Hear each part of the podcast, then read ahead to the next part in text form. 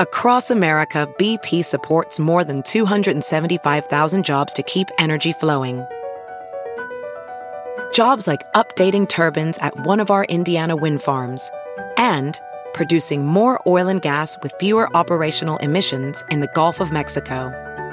It's and, not or. See what doing both means for energy nationwide at bp.com slash investing in America.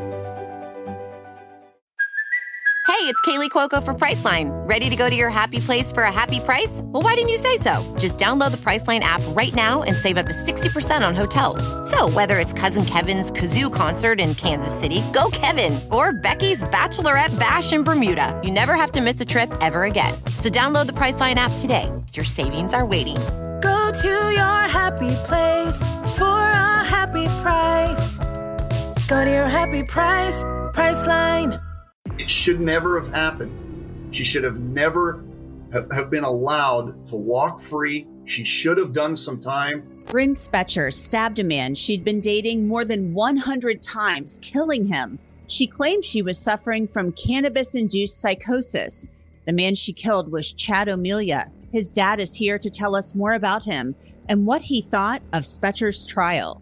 I'm Angenette Levy, and this is Crime Fix. You've probably seen Bryn Spejcher's photo on the internet, maybe on the news, next to a headline about her stabbing her boyfriend 108 times because of cannabis induced psychosis. At first glance, it sounds like kind of a crazy defense, but the judge presiding over the case believed it was real, and apparently so did prosecutors. The charge in the case was reduced from murder to involuntary manslaughter, which is a non intentional killing. Spejcher had been dating Chad O'Melia for just a short time back in 2018 when she claimed she and O'Melia smoked pot from a bong at his condo in Sherman Oaks, California. At some point, Spejcher claimed she began to hallucinate, and then things went black, and she stabbed Chad O'Melia with a kitchen knife more than a hundred times. She also stabbed herself in the neck when paramedics and police arrived, as you can see in this booking photo. Spejcher claimed at trial that she felt pressure to smoke pot by O'Melia, a claim prosecutors challenged vigorously at trial. In the end, the jury found her guilty of involuntary manslaughter, and prosecutors wanted the toughest, most severe penalty available. So you'd think she might get some jail time, maybe even prison time. But no, the judge, David Worley, sentenced her to two years probation and community service, and that is not sitting well with Chad O'Melia's family. Sean O'Melia is Chad O'Melia's father, and he is joining me to talk about his son. Uh, Sean, first of all, we're so sorry uh, about the loss of your son. Um, how are you doing in light of everything that's happened and the fact that Bryn Spejcher didn't get any prison time for this? Um, it's it's very difficult for our family to kind of understand how somebody could take another human being's life and the system just broke down to the point where that individual is really not suffering any consequence for their action. It's difficult. I've I don't sleep well that that started about five and a half years ago when I first got the news that Chad's life had been taken. Um, this morning I was up at three o'clock in the morning. I don't usually sleep past three a.m. two thirty in the morning, but you know I'm I'm, I'm blessed. I have a lot of uh, really good family around me. I have a lot of good friends, and um, I have my faith. So I'm I'm leaning on all of that right now. Um, it's very very difficult to see the pain that Chad's younger brother has gone through. Um, I saw a picture of him in a newspaper the other day, and that picture really expressed just about everything that we're dealing with. You could see the pain on his face. And, you know, he loved his brother. I loved my son. Um, and Shane has also lost his mother. So this is this has just been um, a horrible six years for us, and th- there should be no reason why this took six years to get to where it is. I know that you spent uh, five weeks in a courtroom plus more than five years waiting for some type of resolution. uh, to this case. I mean, this is unfortunately what our society can offer. This this awful journey through the court process that is so hard on families who've lost loved ones. Um, I know that you were disappointed. Uh, that's putting it lightly by what happened. The fact that she was convicted of involuntary manslaughter and then got no prison time. I know that the prosecutor was disappointed as well. Um, you know, that had to be just, I can't imagine as a parent sitting in a courtroom and hearing that from a judge. Yeah, it, it was. At some in some points, it was kind of surreal to listen to um, his explanation. To me, it was it was absolving her of any culpability and responsibility for what had occurred. And you know, there there are people right now serving prison time that have done much less. I, I, I so for us as a family, it, it didn't it didn't really make any sense other than you know the judge had showed some bias early on in the case, and I called him out on it. I called him out in in the sentencing hearing. I called him out on 927 when they reduced the charges because um, he started making excuses for her for her actions and started um, almost saying, well, you know, the loss of her medical license is a very difficult thing for her to have to deal with.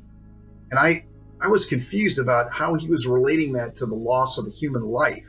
It didn't make sense to me. By the way, the judge na- judge's name is David Worley, um, and I think my understanding is he's getting ready to retire. So I think that's had an impact on some of the decisions that he has made. He doesn't have to run for reelection. It's my understanding that the prosecution's experts agreed with this diagnosis of cannabis induced psychosis from which she was suffering. Is that right? Or, you know, correct me, please, if I'm wrong. I think generally speaking, that would be correct. I think each one of them individually brought some other things to the table that the other didn't cover. So it was it was good to have the three of them there and the three of them take a look at you know the video and hear her statement. Um, Dr. Wersching, I believe, was a defense um, witness, and he brought in his report two things that I thought were extremely important. One was that there had been some, well, there is a history of, um, you know, mental illness on the mother's side. Her sister I, I, my understanding from from their own words has been um, institutionalized most of her life. Um, and the the other thing that came out of Dr. Wersching's report, and I think he wrote this for the benefit of Bryn Spejcher. He said that you know she should never ever be around anything like this again. And I, he he kind of this very intelligent man. Tried to um, you know, convey in his own words to us so we could understand it. But he, he was saying that once this this type of action or reaction has been tripped in a person's mind, it's much easier for it to be retripped. Now, I'm not a psychiatrist, so I'm only repeating what the man said. Dr. Mahoney. Makes sense, though. Yeah. Yeah, it does. It does. Was the prosecutor on the case uh, surprised by the fact that the judge, Judge Worley, did not give her any jail time, prison time, what have you? Oh, I would say, I would say, not only was the prosecution su- surprised, they were extremely disappointed. Um, I, I, would, I would say this. I, I would. I'm, I'm going to step out here a little bit, but I would say that just about everybody in that Ventura, Ventura County um, justice system was surprised and disappointed in what he did. Mm-hmm. I, I would say that, you know, you have a prosecutor that's act, asking for the maximum penalty. You have a probation officer that in their report recommended prison time. And, you know, you had a jury that convicted her, a unanimous conviction, um, which represents the people of that community uh, in less than four hours. And the judge went completely against all three of those entities and just said, You're free to go. Ophthalmologist Dr. Strauss has seen firsthand how the metaverse is helping surgeons practice the procedures to treat cataracts. Cataracts are the primary cause of avoidable blindness. He works with a virtual reality training platform developed by Fundamental VR and Orbis International to help surgeons develop the muscle memory they need. The result? More confident, capable surgeons. And even more importantly, patients who can see. Explore more stories like Dr. Strauss's at meta.com slash metaverse impact. Whoa, sweet man cave. Thanks. Serious upgrade. How'd you pay for all this? I got a home equity line of credit from Figure. I was approved in five minutes and had funding in five days. Wow, that fast and easy? Yep. The application is 100% online, plus no out of pocket costs. Just fast access to the cash you need. How do I get started? Go to figure.com and get that serious upgrade. Figure Lending LLC, DBA Figure, Equal Opportunity Lender, NMLS 1717824. Terms and conditions apply. Visit figure.com for more information. For licensing information, go to www.nmlsconsumeraccess.org. Sean, I want you to tell me about Chad. I mean, because every headline we see, we see, you know, cannabis induced psychosis. We see the headline about you know, the horrific thing that happened to your son. And we don't really hear about Chad. We see Bryn Spejcher's photo or we see the headline. Um, tell me about your son, what you want people to know about him. Well, I, th- I, think he was the type of person. First thing I would say is, is he's the type of person that if somebody was bullying somebody else, he'd be the first guy to step up and say, that's got to stop. You know, he, he was, he did not like injustice. He didn't. I don't like it either. I don't like, you know, somebody picking on somebody that's less capable of defending themselves than somebody else. Um, he loved sports. I mean, he was a sports fanatic. Baseball, football, um, motocross. You know, a lot of these. He participated in a lot of these as well. He's, he wasn't just a spectator. He played football from the time he was eight until um, his high, end of his high school years. And, you know, he loved that. But I think what he loved about that is the friendships that he made and the bond that he had with his teammates. And he had some amazing coaches. He really did. You know, he was smart. He had to work hard for, um, you know, his grades, but he wasn't afraid to ask questions um, especially of people that had experience. Um, when I was young, I grew up with a gentleman. Um, he was a friend of mine for years, and he was in the finance industry. And Chad and him got along very well.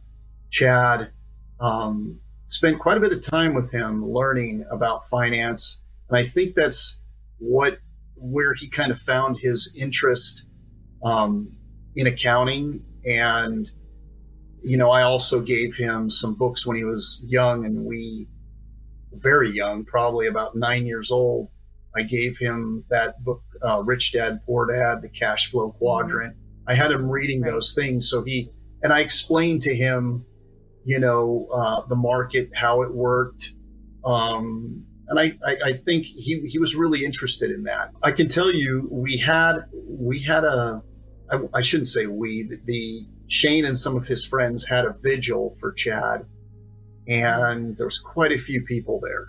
A lot of these young people I knew, a lot of them I didn't know. And they, it was really amazing to see the support these young people were giving to Chad's brother.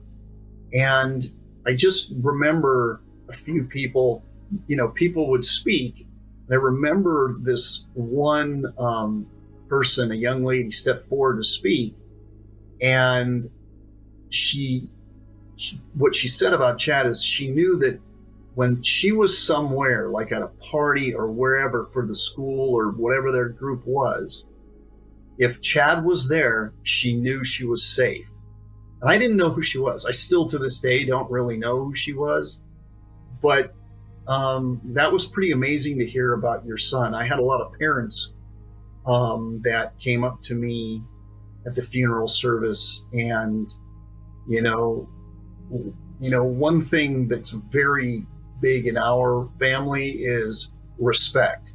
You have to absolutely respect elders, ladies, and they brought that to me that day. That was an incredible day that um, an overwhelming amount of support and love for Chad. I think uh, the church, Blessed Kateri, holds about 1,300 people. And when I got up to make my remarks, um, this very difficult day for me, but when I got up to make my remarks, um, the church was full and the back doors were open and people were still standing outside. Um, and you know, you can ask other people that you may interview if that's indeed a fact, and they will say it is indeed a fact. And and I was grateful for all the support that I got from my colleagues at UCLA. Um, they came and and and I really am grateful for them. But Chad was just a caring, loving person that, you know, if if you needed somebody to talk to, he would take the time to talk to you. He'd listen about you, what's going on in your life, and he would help you in any way that he could. Yeah, he's he's missed by a lot of people, and and I I, I really loved him and, and really miss my son. I really do. Has Bryn Spejcher ever reached out to you and apologized or offered anything? Um, no, she did say something in her final remarks um, that, you know, was something about she can't understand the pain that we're going through and how horrible the pain must be. But she never said that she's sorry for what happened. You know, I her father was up there and giving his remarks and I respect the man for doing this. I do. He looked at me and I looked in his eye and I could tell that man, I would just say, he, he has been through hell. And I found no joy in that, but he apologized to me for the loss of my son. And if he ever hears this, I want him to know that I respect him for that. Um, unfortunately, immediately after you know, he did that and he showed some class. Um, his attorneys immediately got up and started talking to the judge and started the victim victim blaming defense all over again in his closing statement. It was it was it, th- those two attorneys they they've they've misrepresented the facts to the media in, in their travels, and and I, I would just make the point, you know, um, they know the evidence. They saw the evidence. And you've got Michael Goldstein who's saying that this was a high strength marijuana, a high potency marijuana. There is absolutely zero evidence of that fact. There is evidence to the fact of the contrary. Okay? The lab tested the marijuana. Michael Goldstein was not there on 528 2018. Okay. He does not know what went in that bong. The lab does. And the container that was there had no warning on the label. He saw that as well. Look, if you take Chad O'Melia out of this equation, what happened here is another human being, human being, any human being you can you could look at, they were stabbed 108 times. That's how his life was taken. That is no way for a human being to die. And I can't even imagine the amount of pain that he was in because he was still alive for a while while she was still stabbing him. And he must have been thinking, why is she doing this to me? I mean, that's all that could have been going through his head. Um, I'm sorry, but I just, you know, I I think that at this point, I've never received an apology from her. I don't think she's capable of giving an apology. I'm really not interested in sitting down with somebody that's not willing to take responsibility for their own actions. I'm not. She killed my son. I'm tired of these attorneys you know, going to the media and saying that, well, she didn't know what she was getting into. She knew what she was getting into. She knew was she knew she was smoking marijuana. Did she know it was going to have that reaction? Probably not. But neither did Chad. So that doesn't make it Chad's fault. Sean O'Melia feels like the system failed his son, at least in part, by the sentence that Judge Worley gave to Bryn Spejcher. The DA, they did their job. They're they're when you look at when you look at what is it what what is up against the prosecution, it's like there's almost two sets of rules for the prosecution and the defense. The, the prosecution has to show everything that they have if they come up with something, they got to share it. You know, the defense has a much easier road here. The the jury, they did their job as well.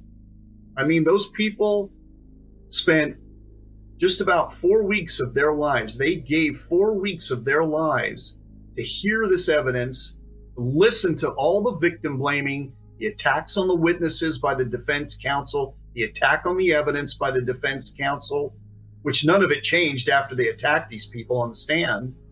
And they did their job. They found her guilty. They stuck to the facts, and so did the DA's office. Um, the parole officer, they that the parole department, probation department, they did their job as well. They recommended jail, uh, felony jail time. So we get to this day, and one man, David Worley, has this whole thing sitting in his hands. We go through an exercise of giving victim impact statements only to discover that he has made up his mind before we even got there that day. And he starts reading off a piece of paper and he lets, a, lets her go free. I, I it, it, was disgusting. It, it is it is evidence of how broken our criminal justice system is, and it's not broken because criminals are being, um, you know, held accountable for things that they're not doing. It's broken because the innocent taxpayers are not being defended. They are not being, they're not getting what they're paying for out of their tax dollar or protection against this type of thing. It should never have happened. She should have never have been allowed to walk free. She should have done some time. She should have been treated just equally, just like any other individual that has taken another human being's life. Whether that was murder or manslaughter, it doesn't matter. There are a lot of people in prison right now for manslaughter, and uh, they probably did a lot less than what she did. Thank you. Sean O'Melia, uh, again, we're so sorry for your loss, and thank you so much for joining us to talk with us about your son. We really appreciate it. Okay. Thank you guys very much. And that's it for this edition of Crime Fix. I'm Angenette Levy. Thanks so much for being with us. We'll see you back here on Monday. Until then, have a great night. You can download Crime Fix on Apple, Spotify, Google, and wherever else you get your favorite podcasts. And new episodes post each weeknight at 6 Eastern Time on Law and Crime's YouTube channel. Daniel Camacho does our video editing. Our head of social media is Bobby Szoke. Our senior director of social media is Vanessa Bein. Savannah Williamson is one of our producers. Diane Kaye and Alyssa Fisher book our guests, and Brad Maybe is our audio editor.